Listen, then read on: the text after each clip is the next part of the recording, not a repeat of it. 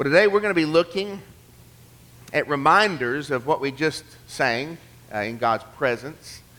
We're going to be looking at reminders that this is the same God who, who spoke the stars, I love the word, ablaze. Right? The power, the, the rawness in that, uh, that there is one singularly who controls those things. And not only does he bring into being that, that power, that blaze, the, the heat and the light of those things, he also controls it with no problem at all. It's not more powerful than him, it is a testament to his power when we see those things. The same God that, that does that, that speaks that power, just the might of that, is the same God who can say to those powers, the wind and the waves, hush. Right? This, this is our King. And we need to know these things from time to time. When we're hurting, we need to know and to be reminded that such is our God. We need to know when things are in question. You ever had a question mark in your life? Well, that could be painful. What do I do now? Is this the right decision? Where do we go? You've been praying for somebody and pleading uh, that, that God will turn them, and it seems that they don't turn. Maybe your grandkids, parents' marriage is falling apart, and your heart aches for those little ones and for the wreck that you see happening there. Boy, we need to know from time to time the Lord reigns. And we're going to look today at Psalm 3. And so if you will get out your Bibles and turn there to Psalm 3 and the book of Psalms uh, in, the, in your Bible, right in the middle, more or less. You turn, open it up to the middle of your Bible, you'll probably be in the Psalms, and you can navigate your way to Psalm 3. We started a new series last week called Summer in the Psalms, and we started with Psalm 1, an instructional, a teaching psalm. You remember that. And then Psalm 2 is a messianic psalm. It, it tells of the kingship of, of, of God's anointed David immediately, but also the kingship of Christ. How immovable that is. And we didn't speak on Psalm 2, but we're going to move into Psalm 3, which is a very personal psalm this is one we'll relate to. I mean, if you have walked much of life at all, you're going to relate to Psalm 3 because there's trouble here. David has really been the cause of the trouble and the sins that he chose in his life. If you remember back from 2 Samuel chapter 15, you'll remember that David committed adultery, chose adultery. When all the rest of the, uh, everyone was out to battle, the king stayed back. He shouldn't have been there. He should have been out, but he stayed back. Instead of rising early, he rose late. His lifestyle had been kind of uh, undisciplined, and he looked across and saw a lady and brought her to himself and committed adultery, the sin of adultery, with her. He thought all was well and he'd gotten away with it, but, but then uh, a period of time later, she began to sense the, the stirring in her body that something had changed. And she came back to the king and she said, I'm expecting a child. King David put a plan into motion where uh, he would call back Uriah, her husband, because he would have come back from battle and known there's no way that this child could have come from him. And so David concocted a plan that he would bring him home for leave and that it could all be covered over like a rug. And it didn't work out to the point that David had Uriah purposefully and deliberately killed on the front lines of that battle. He committed adultery and he multiplied it with murder. Later on, David came before the Lord and repented of that sin, and the Lord told him, because, because of your repentant heart, your life will be spared. But there are going to be consequences for this sin. The natural outworking of this disaster is going to follow you. And sure enough, it did. I mean, in, in, in, a, in a wrecked, chaotic way, his family was in disarray for the rest of this time, the rest of his life. And one of his sons, Absalom, grew to hate the king. Absalom, the offspring of David and Bathsheba, grew to hate him and waged war against him and rallied all the, the men of, of Israel, all of God's people, to come against David, and many of them came with him and waged war on David and chased him from the capital city, Jerusalem, from the throne of God's anointed king. And David is fleeing out into the wilderness. He has crossed the brook Kidron, which is the same brook that Jesus would later cross on the way to the Mount of Olives. And David himself, this picture of future King Jesus, made his way to the Mount of Olives. The Bible says his head was covered there. He was there in that place, and uh, Absalom was approaching him with many thousands of men, many, uh, far outnumbering the king's men. And when the lamps of those torches were flickering in the distance and it was all closing in, this is the setting for this psalm. David probably wrote this psalm years later, reflecting on this. And so it, it, it did not emerge out of that moment. But looking back on God's faithfulness later, this is what David writes. You'll see here a, a word that I want you to know what it means throughout this psalm, and you'll see it in other psalms too. We don't know exactly, exactly why it's there, but the word is Selah. S E L A H. The best that scholars can figure is this means to pause or to reflect. It's a musical term. This would have been a song played in, in the worship there, and there would be a moment in the, in the music when all the, all the instrumentalists would have seen that word Selah and would have fallen silent. I love, we've, we've got a man serving as our drummer now. Matt Reed has been uh, drumming for us. I love in a song, Trey, when all the instruments fall away and it's just the drums. You know, you do that sometimes. It's one of y'all's tricks that you do, uh, the music tricks. Um, gets me every time. I love like today, but at the end, Ralph was grew quiet over here, and the, the, the, the music grew quiet. Then all of a sudden, we're thinking, we're reflecting, we're saying, what's next?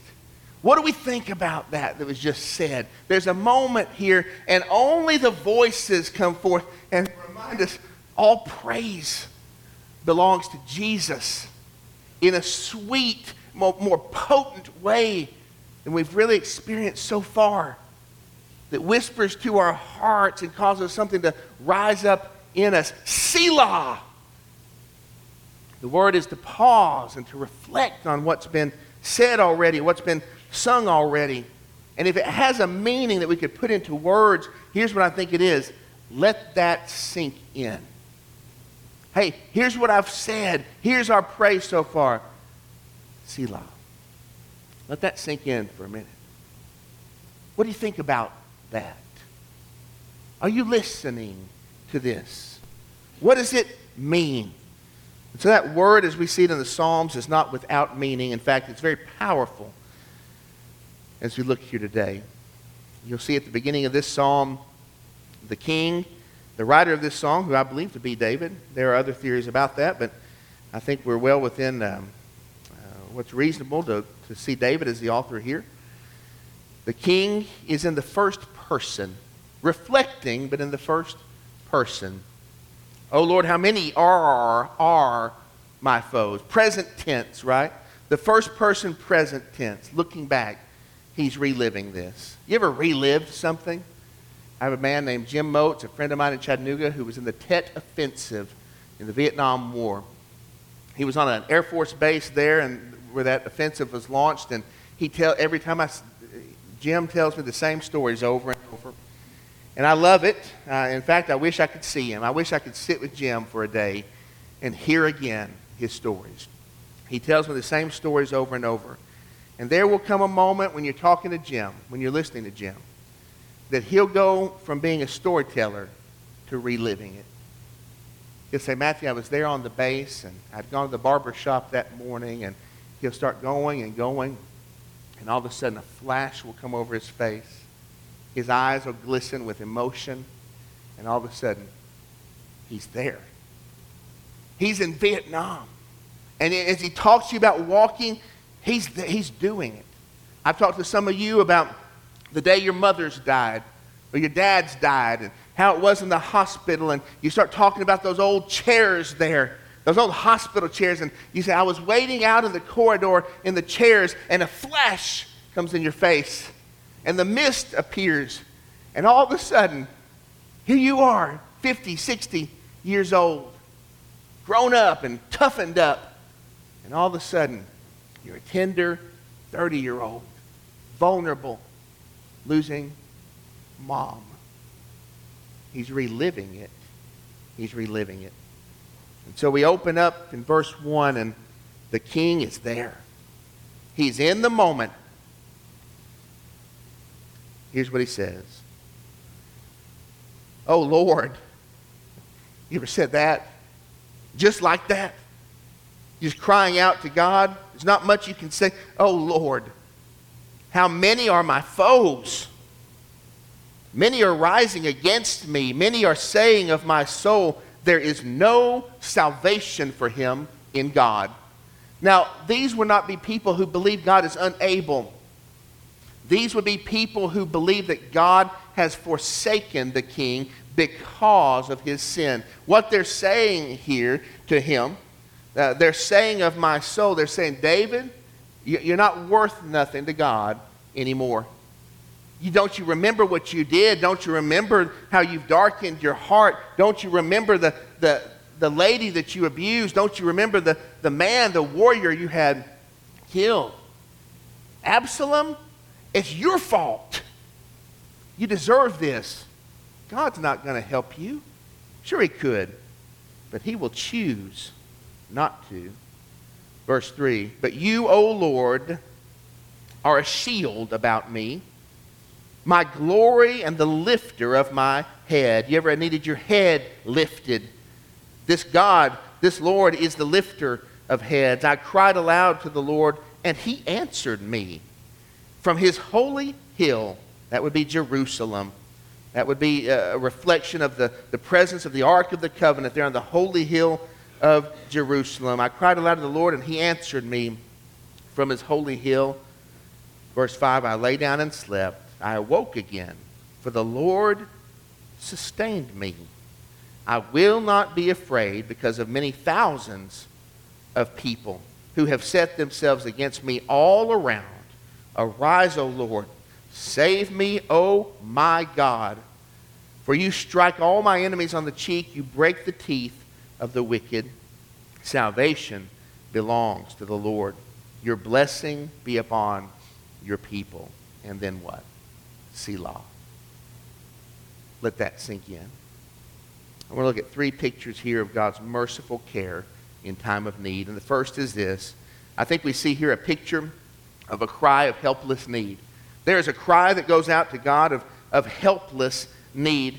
The king cries out in two words, Oh Lord. And then he carries on this cry of deep desperation before God. The writer is describing a personally desperate situation. It's not just to say it's, it's serious, it's serious to him. I made the mistake of saying to one of you the other day, right before surgery, hey, this is a minor surgery. and you said the only minor ones are when it's not you. I felt smacked on the wrist, you know what I mean? And they're right. It wasn't, it's not a minor surgery when it's your surgery, is it? And David comes before God, it's very personal. This is not just a, a matter of casting an academic notion over things. It's a matter of personally pleading before God, oh Lord, I need help. This is me. And, and it's all on the line. We see three times here the word many is used. How many are my foes? Many are rising against me. Many are saying of my soul, there is no salvation of him in God. And three times the many are described who they are. They're enemies. No bones about it. They're coming for me. Uh, Lord, uh, I can see them all around. The, the lamps are flickering. What they're doing, they're rising up. They're arming themselves. They're organizing into brigades and battalions, and uh, they're beginning to deploy according to a strategy, God. It, it, it, it's, it's overwhelming. There's no way out, Lord. They're rising up against me. It's what they're doing, what they're saying. There's no hope for you in God. They're basically saying, Your sin, what you've done, the Lord's going to have nothing to do with you. Here in Georgia, y'all have these little ants. Nobody warned me about them when I came. Uh, we have ants in Tennessee, of course, but they're more sophisticated. Uh, and I came here to Georgia and was down on my hands and knees and I was driving a spike into the, into the ground and propping my arm up, myself up with this arm and hammering the spike. And these little ants are sneaky. They're so small, their legs are so tiny, you don't even feel them on you, you know. They crawl around and uh, they get in position. I read an article about this later. Uh, I studied the ants for next time. Uh, but uh, it says that they, get, they, they take their time. They come out, you've disturbed them, and they take their time. They get into place. They get in down in your socks and your ankles. They get anywhere they want to be, just where they think it's the right moment. And they send out a signal in the form of a pheromone uh, which I, I, I, learned is like a, an odor, uh, something that they detect that, that, that, that triggers something, and all at once they bite you. Right? So you don't have time to, to get one bite you and you brush them off. They're all in place, and there's no, nothing you can do about it. I did some research. I'll tell you about that later about how to exact my revenge on these ants. Um, you'll learn more about that. But Here's the picture. David is, is in a condition where it, the, the, game is the game it's done. It's all zipped up. It's over. This is the moment in the basketball game when everybody's getting up to leave because the score is so out of whack that there's nothing that can be done. The game is effectively over when David is in this condition. And then here's what he says Selah. Think about that. Music, quiet down. Listen to what I've just said. See, the dark description here is one of breathless need. And it is meant to lead us to consider the places of our own helpless need. And to ask this question from what depth is God not able to rescue? The people in this ancient worship would have been considering David and the darkness that he was in, and they would have been forced to, to ask the question where can God not rescue me? At what point does the stain of my sin run so dark? And at what point is it set so deep that God's mercy is no longer able to restore and redeem? And in this worship service, in that moment of silence, they would have seen David's situation as as bad as it can get, and they would have said, Oh Lord, if you can rescue him, then you can rescue me. And the worship, after a moment of Selah, would have erupted in that place. What if you're like David this morning and your struggle, your darkness, your problem is big?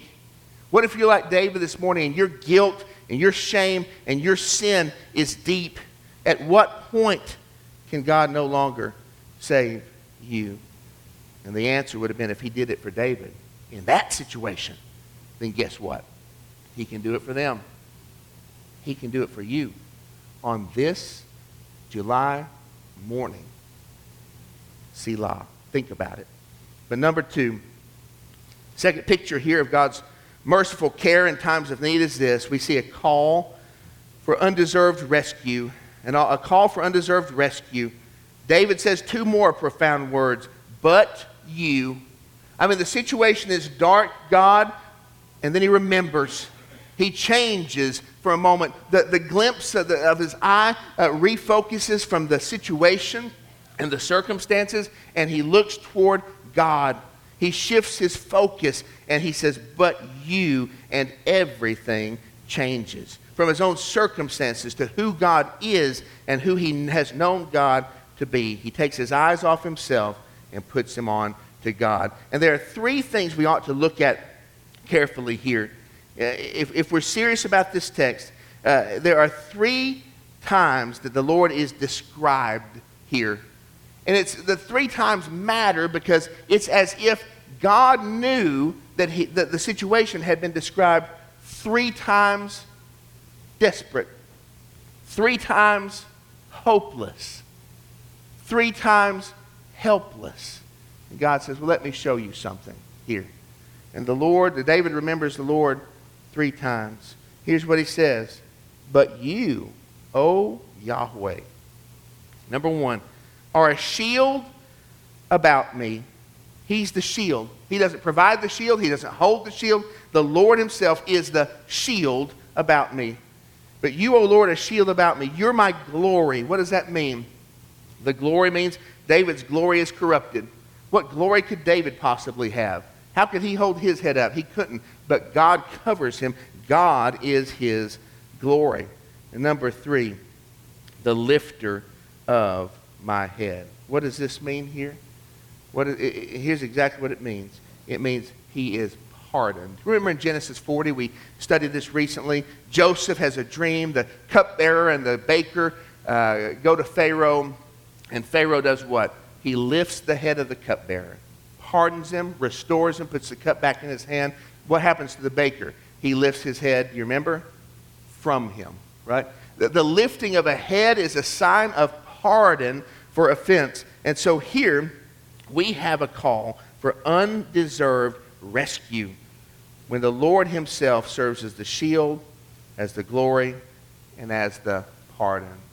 The ants I told you about, I looked online and wanted to know how do I not only take care of this problem, but send a signal to all ants for future generations um, that not to do this.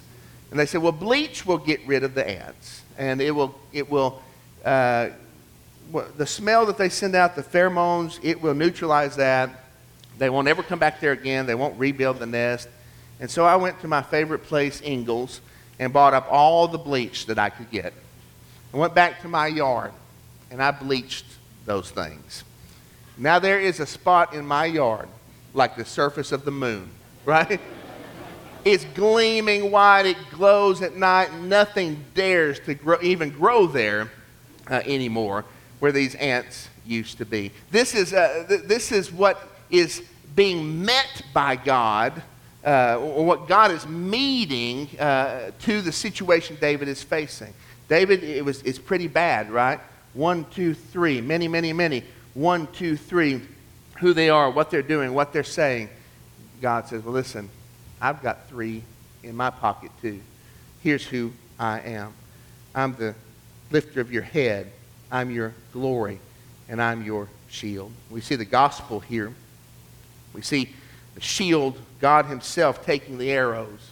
It's not here that the arrows are not flying toward David, but now he has what? A shield, and it is the Lord Himself who is the shield for David. You remember in the New Testament, in the book of Colossians, here's what it says in that book, chapter 2, about the Lord Jesus and you who were dead in your trespasses and the uncircumcision of your flesh, God made alive together with him, having forgiven us all our trespasses. How? By canceling the record of debt that stood against us with its legal demands. This he set aside, doing what? Nailing it to the cross. What did he nail to the cross? Your sin was put there. You remember in 1 Peter in the New Testament, the Bible tells us about the Lord Jesus that he himself bore our sins where? In his body on that tree that we might die to sin and live to righteousness. By his wounds you have been healed.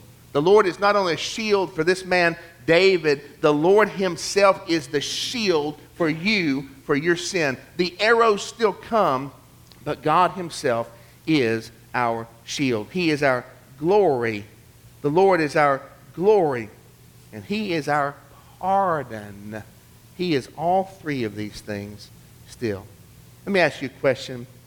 To whom or to what have you handed over authority to determine the course of your life? Have you looked around at the circumstances, the setting? Or have you looked inward at your sin and said, you know what? There's no hope for me. Or have you turned your eyes to the Lord and called for help? Listen, the Lord whose presence fights for you is the same Lord whose presence fought for David. The Lord whose glory covered David is the same Lord whose glory will cover you. You say, I've got no glory. We know that. Neither do I. None of us does, but the Lord clothes us in glory. The Lord whose mercy pardoned David is the same Lord whose mercy will pardon you. The Lord whose voice answered David is still listening, is still hearing, still answering.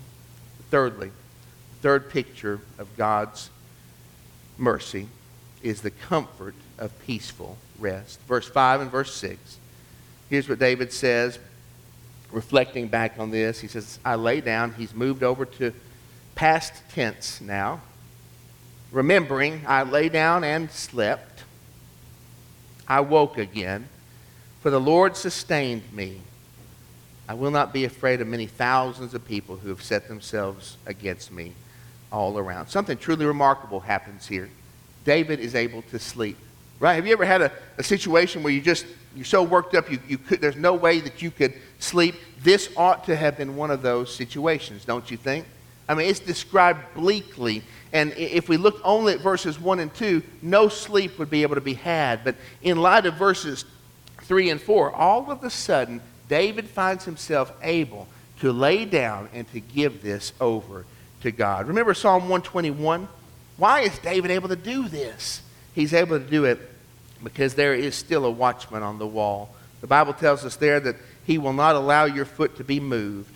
He who keeps you will not, do you remember? Slumber. The keeper of Israel shall neither slumber nor sleep. Why can David rest and go to sleep? Because God's staying up. Right? There's no need in both of them staying awake. Right? David is able to say, Lord, I don't know what's going to happen. And in your situation, I can't give you all the answers. What's going to happen with that child? What's going to happen with that job? With my finances? Matthew, the house is on the line. I mean, we're faced with losing a lot here. No, I don't have the answers to that. But here's what I do know there is one who is alert, attentive, and caring for you. He never sleeps nor slumbers. I was in a, a, a terrible, you know this, traffic crash in 2002 at work at the police department. It was a line of duty crash. And a young girl was killed in that crash, 19 year old Vanessa Free, driving a little Saturn. She was actually the front seat passenger in that Saturn. I got out of my car, which was devastated itself, not as badly as the Saturn. But I had to force my way through the smoke and the jammed up door of that cruiser, uh, which had, I could go on, but got out, found that little Saturn down the road, saw it way down the street there, and ran to it as fast as I could. I was the only one there. By my own actions, this crash had resulted, and I got there, and the scene was awful. In every way that I could try to describe for you today bloody and screaming. Five girls in that little Saturn, five teenagers from my alma mater. There they were in there screaming and crying for help, and I was doing everything I can. But let me just tell you this for a moment. In my mind and, and, and my makeup, it was falling apart. I was a mess. I mean, I, I, hardly knew what I was doing there, and I did things that didn't make sense in, in the heat of that moment and the brokenness uh, uh, of what had happened. And behind me, at some point, finally, I felt two hands on my shoulder. It was a man named Mickey Ortel, another officer from another team far away, actually, who had come over there. Mickey, who I was never friends with, really. Uh, we didn't work together, didn't know each other. Now, we're bonded for life, it feels like now. But he grabbed my shoulders and he pulled me back just away from the window of that car there with those little girls in there. And I remember his words. He said, I've got this. That's exactly what I needed to hear at that moment. That didn't solve all the problems, but somebody was there who wasn't coming unglued for the drama of what was happening. And I was able to rest for just a moment in the knowledge this is being taken care of. And I want to ask you this morning how much more profound, how much more significant and powerful is it when your life is coming apart? When your sin has darkened your heart, when you feel like I'm worth nothing, God would not have me, when everyone would wag their finger at you and level an accusation, and say, There is no hope for you in God, look at you.